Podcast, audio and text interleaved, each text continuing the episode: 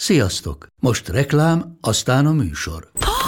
Hú, de szép szőnyeg. Új. Igen, tegnap vettem a Diégóban. Ó, és ez a függöny, de szép. Diégó! És hamarosan lesz új laminált padló a hálóban. Rátszakott a bank. Csak regisztráltam Diégó digitális klubkártyát vásárlás előtt. Csináljunk neked is egyet? Csak egy perc és kész. Regisztrálj te is áruházainkban, vagy a diego.hu oldalon, és azonnal megkapod digitális klubkártyádat, melyel akár 30% kedvezménnyel vásárolhatsz padlóburkolati és lakástextil termékeket. Diego.hu Már meg is kaptam e-mailben. Ez reklám volt, jó volt.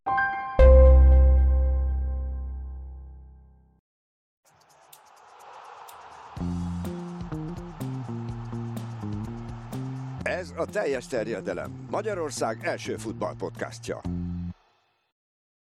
Ezen a héten pedig a kullancsokkal fogunk foglalkozni Somos Ákossal és Márta Bencével. Sziasztok!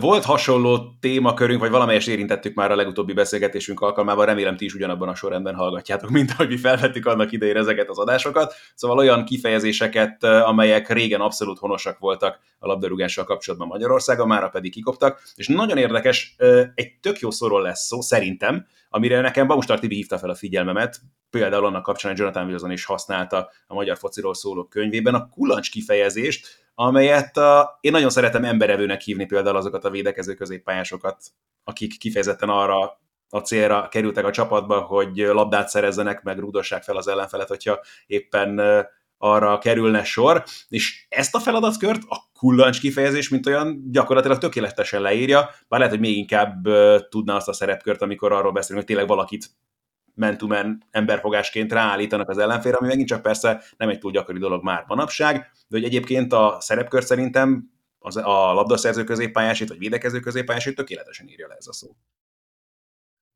Maga a szó abszolút tökéletes, és leírja azt, amiről szól, tehát ezt a szerepét is betölti, de aki hozzám hatol, hasonlóan nagy kutyás, az borzasztóan utálná használni ezt a szót, mert magát a kullancsot, ezt rettenetesen... És azt, hogy bulldog? Hát... A bulldog, mert ugye volt ilyen, vagy a terrier, hát konkrétan ismerünk játékost, akik ez volt a beszereve, és nem véletlenül. Igen. Tehát a, a, ugye a Bertie Fox hívták terriernek, a Nobel Stiles hívták bulldognak. Az angolok, ők, ők ugye valóban olyanok voltak, mint a leghűségesebb és egyben legkitartó vadászkutya, hogy, hogy egyszerűen a, nem engedték el, nem engedték Jó, el a hát zsákmányt. Kihagytad a legnagyobbat közülük, Edgar Davidsot, a Pitbullt, de Igen, megbo- megbocsátom neked.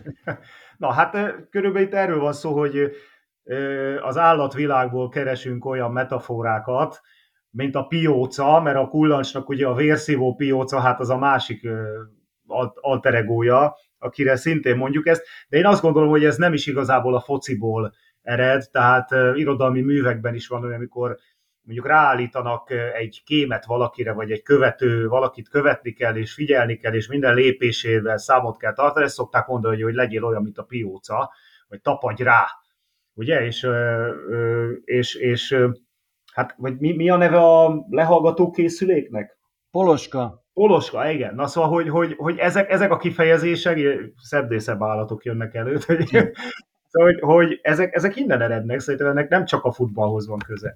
A, nyilván az érdekes, vagy világos inkább az az érdekes ebben a sztoriban, hogy tényleg volt egy olyan kifejezés, ami abszolút bejáratott volt a magyar futball nyelvében nagyon sokáig, és aztán meg úgy tűnt el, hogy én, aki azért már szintén viszonylag régen nem is merek róla beszélni, kezdtem el dolgozni ebben a szakmában. Nem is nagyon találkoztam vele, és engem tök meglepetés volt, amikor Tibi ezt ugye megemlítette, és közben meg tényleg egy nagyon jól használható szóról van szó, abszolút tök jó kifejezésről szerintem. Itt inkább az az izgalmas, hogy ez hogyan és miért kophatott ki a magyar nyelvből, mert nyilván trendinek a kulancot nem is nevezhetjük, nyilván van egy negatív ö, tartalma is, nem véletlenül említette, hogy ezt is Benito rögtön ezzel kapcsolatban, meg hogy talán az is benne van ebben a dologban, hogy nyilván sajnálatos módon távolodik el már a modern ember a természettől, meg a környezetétől, és nyilván kevesebbet is használjuk, és egész egyszerűen maga a szó került ki a szókincsünkből, és kerül elő jóval ritkábban a modern ember életében, mint az volt mondjuk 50-60 évvel ezelőtt. Hát szerintem a, a futballunkkal együtt, a futballunknak az eligénytelenedése, itt a, a, a két sajnálatos esemény, ugye a, a, először a holokauszt, aztán pedig a kommunista diktatúra idején, amikor először a, a, az értelmiséget, aztán pedig ugye a zsidóságot terelték el a futball körül. Ennek köszönhető, hogy az ilyen finomságok nem csak a játékunkból, meg az innovációk nem csak a játékunkból, hanem a, a játékot övező közbeszédből és így a sportnyelvből is kimaradt. De hogyha egy kicsit elvonatkoztatunk az állatoktól, Szerintem az angolnak van egy jó szava erre a kullancsra, és egészen máshogy, de hasonlóan kifejező. Ugye ők anchornak, azaz horgonynak, vagy hor, horgony, jól mondom, Aha. a horgony, horgonynak nevezik ezeket a játékosokat.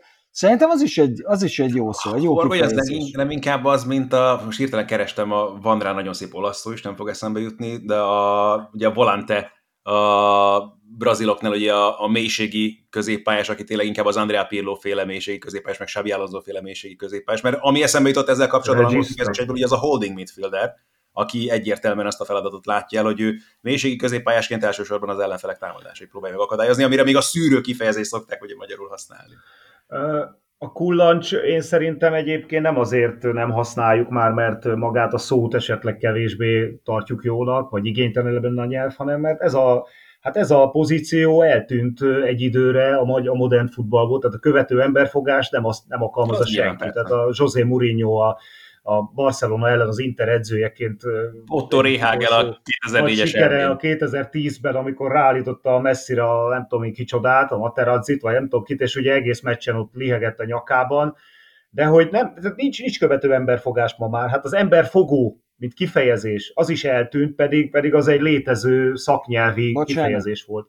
Először is Cristiano zanetti állította rá, ami egy tökéletes döntés volt. Másodszor, másodszor meg 3-1-2-2-vel kiejtette a csúcson lévő Barcelonát, úgyhogy nem tud kihalni ez a dolog, és egyébként meg nagyon jó becsapdázták Messi-t. Van róla egy videó YouTube-on meg lehet nézni, arról mesél konkrétan arról a meccs, hogy hogy találták ki.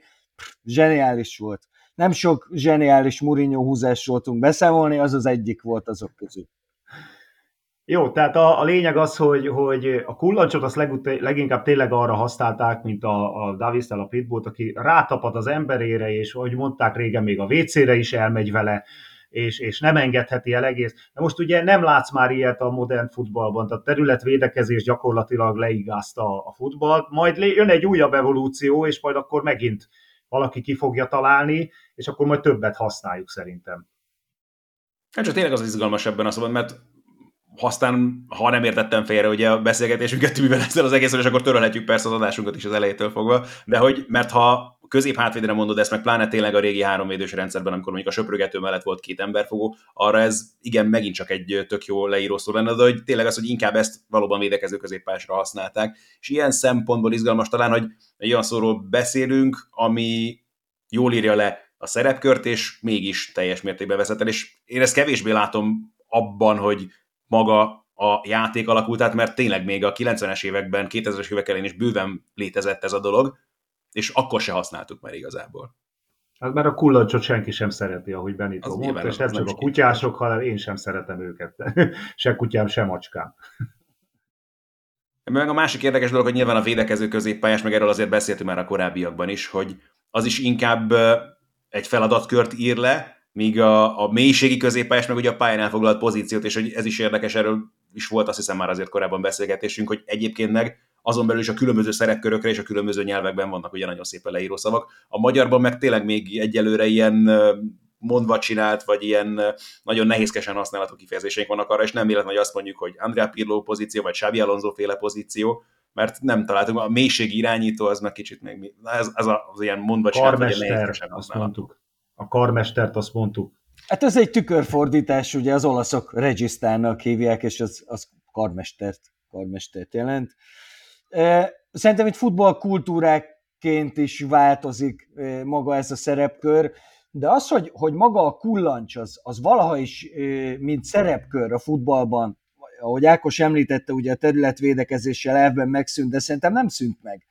Tehát biztos vagyok benne, hogy a mai napig még Guardiola is mondja azt Rodrinak, hogy az első feladatod, a leges-legelső az az, hogy nem tudom, az ellenfélnek az, az, az irányítót kell, kell levenni.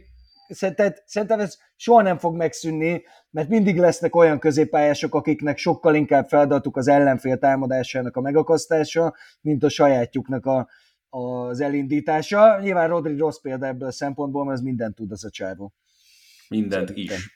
Mindent is. Én is azt hiszem, a kulcs tényleg az, amit Benni mondott, hogy a futballkultúra, ami nálunk valamikor nagyon régen szűnt meg sajnos, ami körbevett, hogy Isten igazából a magyar focit, és ami mondjuk a század előn nagyon jól működött, annak meg sajnos a nyomai se léteznek per pillanat, és nyilván alapvetően a kazinciás az tényleg erről is próbálna szól, hogy ezt próbáljuk meg feléleszteni.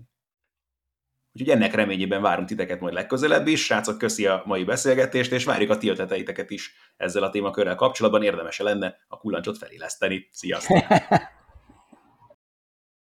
Ez a műsor a Béton közösség tagja.